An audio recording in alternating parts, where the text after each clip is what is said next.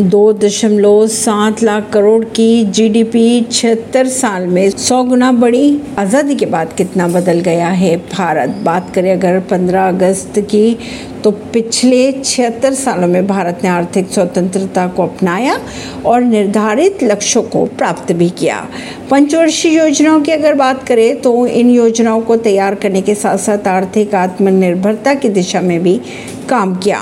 परिणाम स्वरूप उन्नीस में भारत की जो जीडीपी दो दशमलव सात लाख करोड़ रुपए थी, वो अब 2023 में बढ़कर लगभग दो सौ बहत्तर दशमलव इकतालीस लाख करोड़ रुपए हो चुकी है। दुनिया के सामने भारत का कट बड़ा है और हमें एक महाशक्ति के रूप में देखा जा रहा है। पीएम ने कहा, इन सब की शुरुआत की अगर बात की जाए तो 15 अगस्त उन्नीस को भारत की आज़ादी के साथ हुई थी। ऐसी ही खबरों को जानने के लिए जुड़े रहिए जनता श्रेष्ठता पॉडकास्ट से, परवीन नई दिल्ली से।